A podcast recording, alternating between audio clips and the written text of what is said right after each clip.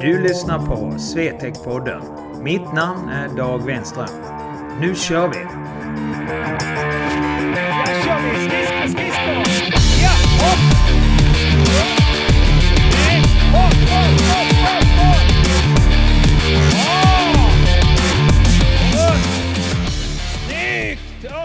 Välkomna till ett nytt avsnitt av Swetec-podden. Ni lyssnar på det nionde avsnittet. Podden finns på Podbean, iCast, iTunes och Spotify. Ni kan hitta mer information om vad som händer på Swetec på hemsidorna swetechhockey.com eller swetecgym.se. Om ni har frågor och tips på ämne så kan ni mejla på podden snabel swetecgym.se. Dagens tema tänkte jag skulle handla om skridskoåkning. Hur vi i Swetec ser skridskoåkningens utveckling, pedagogiska verktyg och biomekaniken när vi lär ut skridskoåkningen. Men först, vad har hänt den här veckan?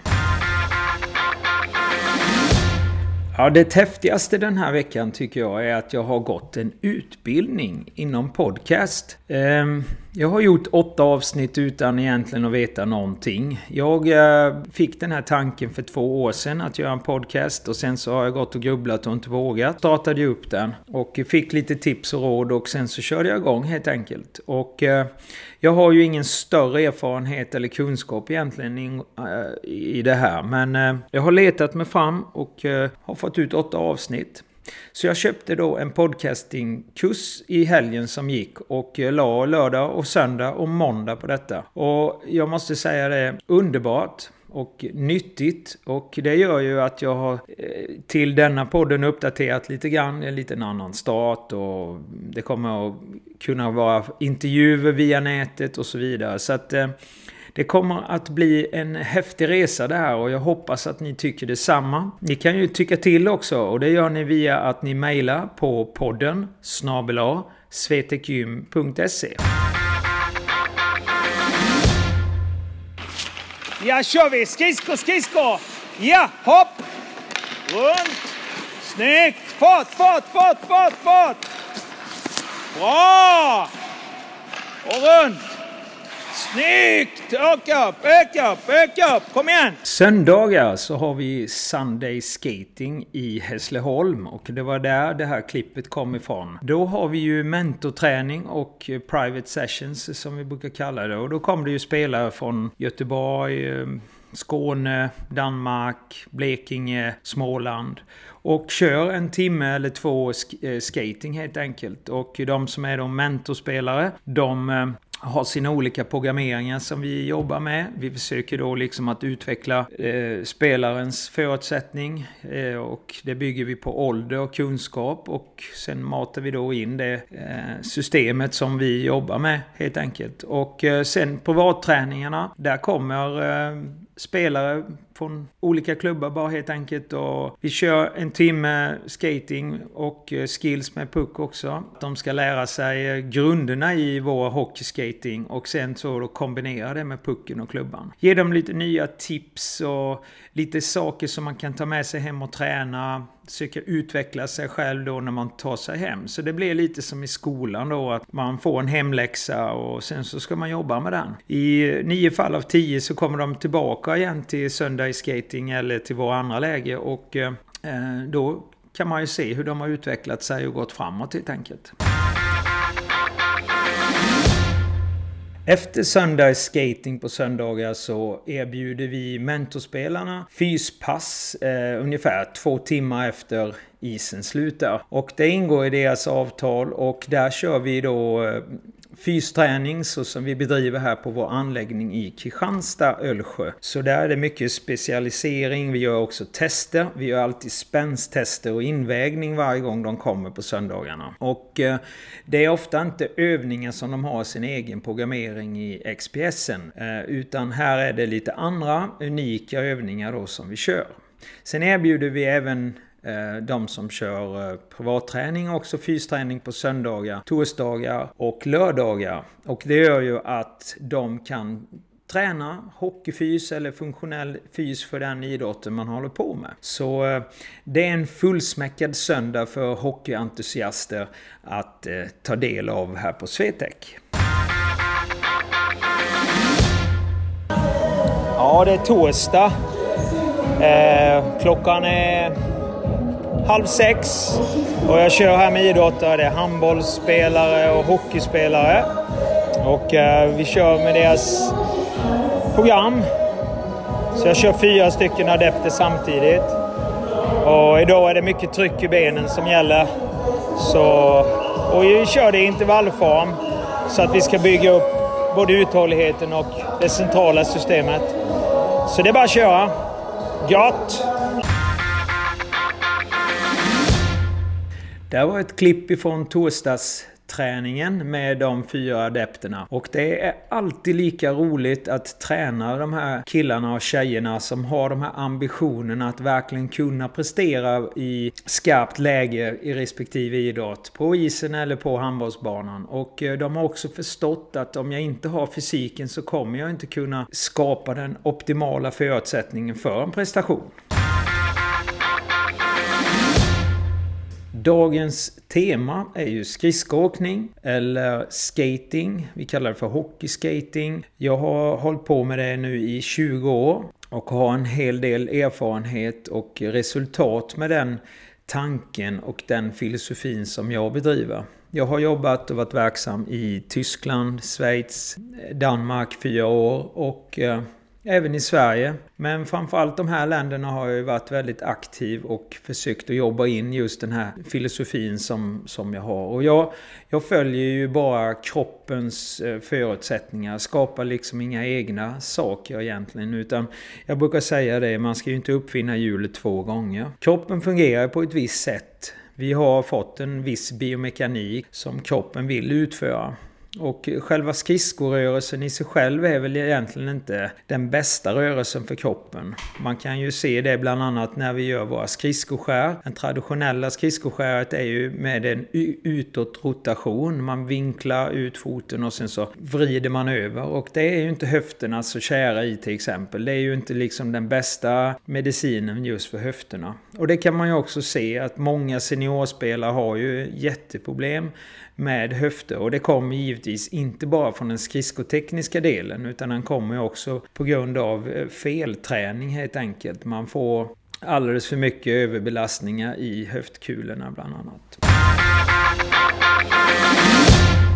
Jag bygger min tanke på att skridskoåkningen ska följa de förutsättningarna som finns. Så att om vi börjar lite med grunden så är det att vi utgår alltid från kroppens utgångsläge. Och det är att fötterna är under axlarna. Därifrån så skapar man då en glidfas med ett stödben och sen så har vi då ett frånskjutsben. Och det här frånskjutsbenet ska också följa isen samma som glidbenet gör. Och därmed så, så får vi en bättre rörelse och det kallar jag då istället för att vi får den här utåtrotationen i traditionell skridskoåkning så får vi ett steps-steg istället. Alltså vi, det är ungefär som att springa, alltså att när vi då rullar på foten så trycker vi ju med framfoten och det här är samma tanke. Och det gör ju det att vi skapar en helt annan förutsättning i själva skridskoåkningens energiförbrukning och vi skapar också en mindre belastning på många olika delar delar, bland annat höften,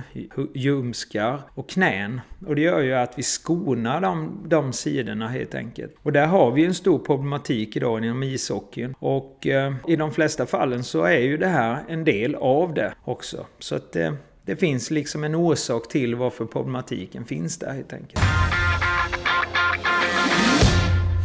När vi sen har skapat den här glidfasen med en frånskjutsben så är ju överkroppen väldigt viktig.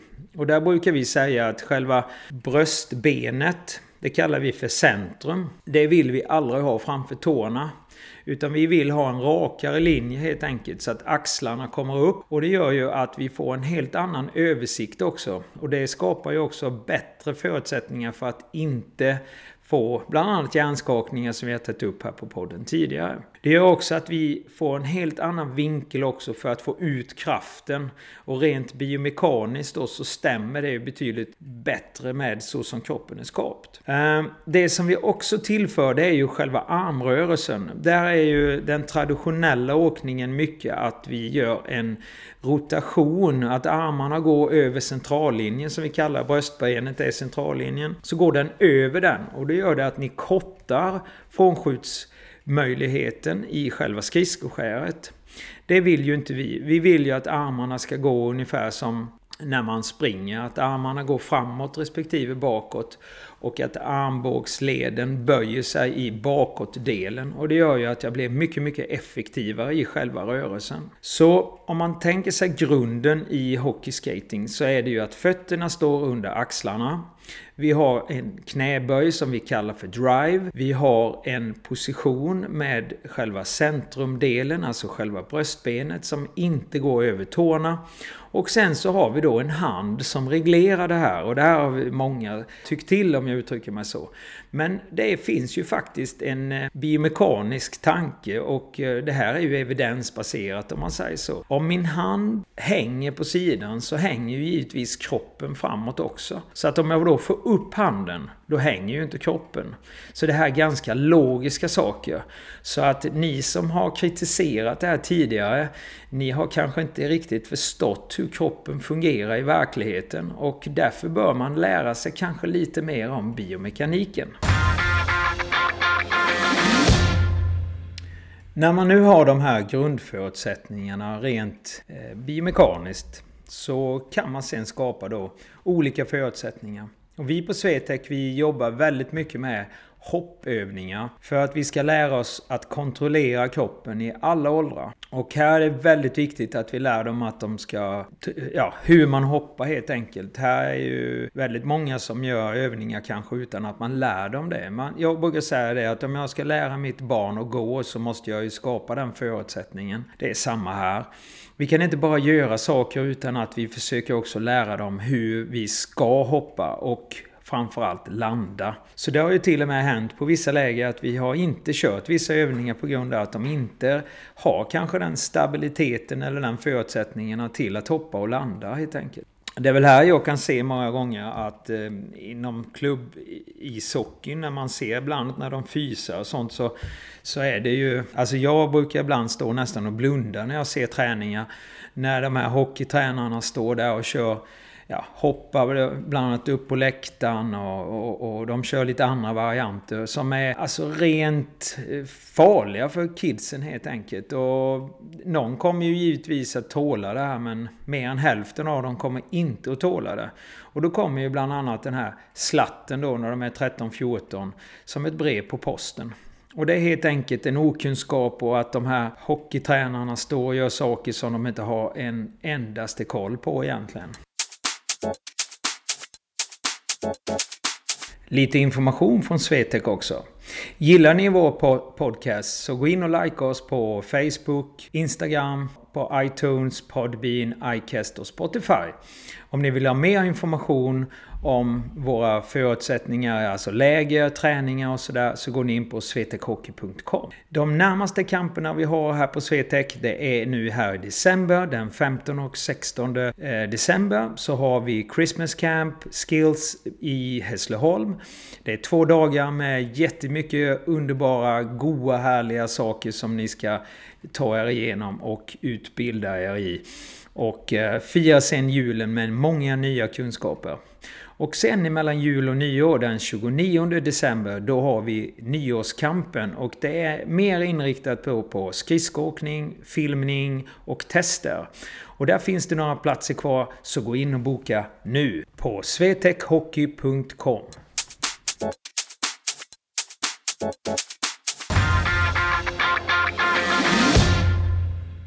När det gäller då skatingen så pratar vi också väldigt, väldigt mycket om just hur vi står på själva skridskon. Hur vi lägger trycket på skenan.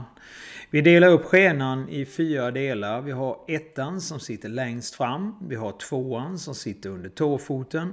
Vi har trean där vi glider som vi kallar då för glidis som ligger centralt utav foten, inte mitten utav skenan utan vi mäter ut var foten ligger och sen så utgår vi därifrån. Och det är likadant när vi lägger då radier eh, i slipningen så utgår vi från fotens mitt. Och sen så har vi fyran då som sitter längst bak. Det här är ett väldigt bra pedagogiskt verktyg när man lär in.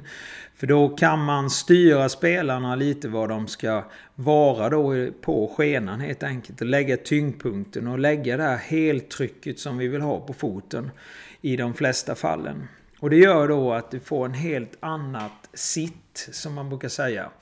Alltså den här drive-positionen som gör att vi kan få ut kraften och hålla en bättre balans i skridskoåkningen. Det här är faser som vi går igenom nästan varenda gång på våra kamper och utbildningar. Så att spelarna ska få det här grundfundamentet. Så att de har lätt att förstå tillvägagången när vi sen har våra övningar och hur vi bygger upp liksom det här med att komma så småningom till maximala eh, hastigheter. För att det bygger ju ändå att komma till det skarpa läget så som en hockeymatch kan se ut. Så att eh, bygga upp skapa tillit i övningarna, hitta balansen i kroppen och få ut så mycket kraft som möjligt och spara energi. Det är den optimala skridskoåkningen.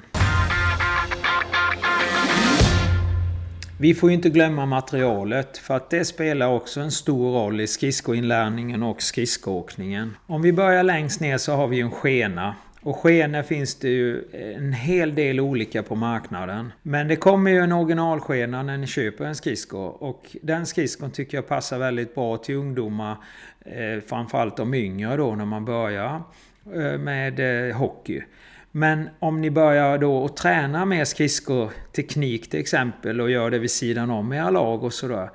Då ska man nog börja tänka på att skaffa en annan skena som har lite bättre förutsättningar helt enkelt. Både i glid och i fäste. Och eh, när man ändå pratar om fäste då har vi ju det här med slipning och där finns det ju också många olika varianter. Det kommer ju en, en, en, eh, en radie på era skenor när ni köper skridskorna. Men det är likadant där. När ni blir lite äldre och får lite större fötter då är det nog väldigt bra om man tänker på att skapa en radie helt enkelt efter den skridskoåkningstekniken som ni använder. Där finns det ju hur många som helst också på marknaden. Eh, själv använder jag Q2, har gjort de sista åren och då har vi just de här fyra delarna som vi pratar om på skenan. Och eh, då har vi ju ettan längst fram.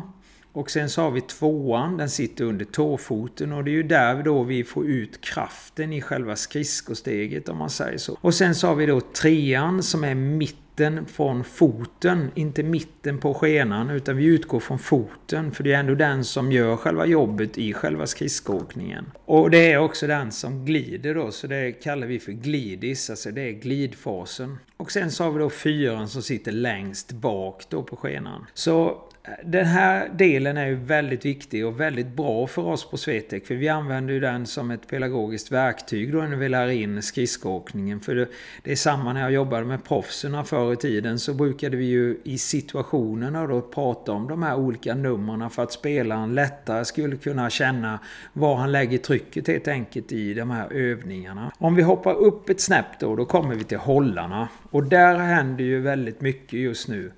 Eh, Bauer var ju först ut med de här eh, skridskohållarna där man kunde byta skena. Men nu har det ju även kommit på CCM och den har jag testat och jag har haft nu i fyra veckor ungefär.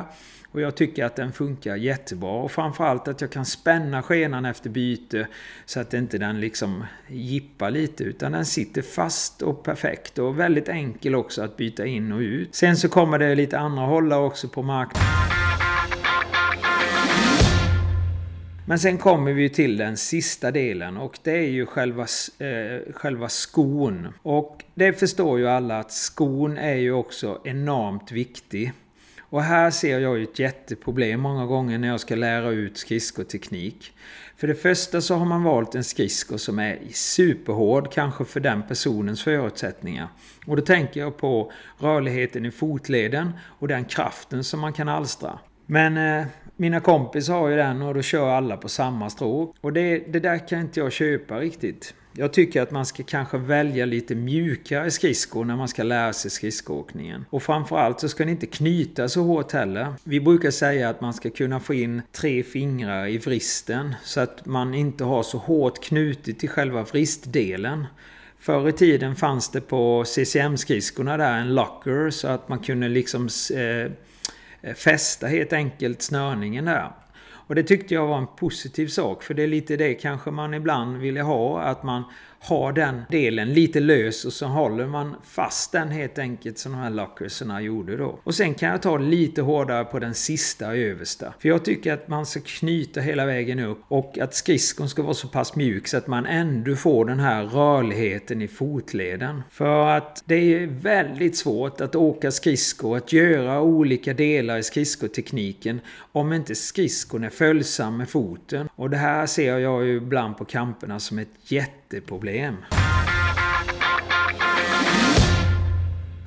Jag hoppas att ni har fått lite mer kött på benen angående hur vi tänker och hur vi gör på Swetec när det gäller skridskotekniken. Ehm, jag som sagt har jobbat med det här i många, många år och eh, det som jag har velat många gånger med de adepterna som jag jobbar med fortfarande och som jag har jobbat med tidigare det är att de ska få en skridskoåkning som de kan skapa väldigt mycket kraft, snabbhet och minska energibortfallet. Och sedan givetvis också att de inte ska bli eh, skadade av sin skridskoåkning. Eh, den här gamla stilen, eller gamla som man fortfarande faktiskt kör in, om man säger så, med tåkick och sånt. Det är, ja, jag tycker det är väldigt förlegat. Man, man måste se lite längre, för våra kroppar är inte som de var på 60-talet och 70-talet. Utan vi sitter ju betydligt mer, kropparna har förändrats och så vidare. Och så vidare.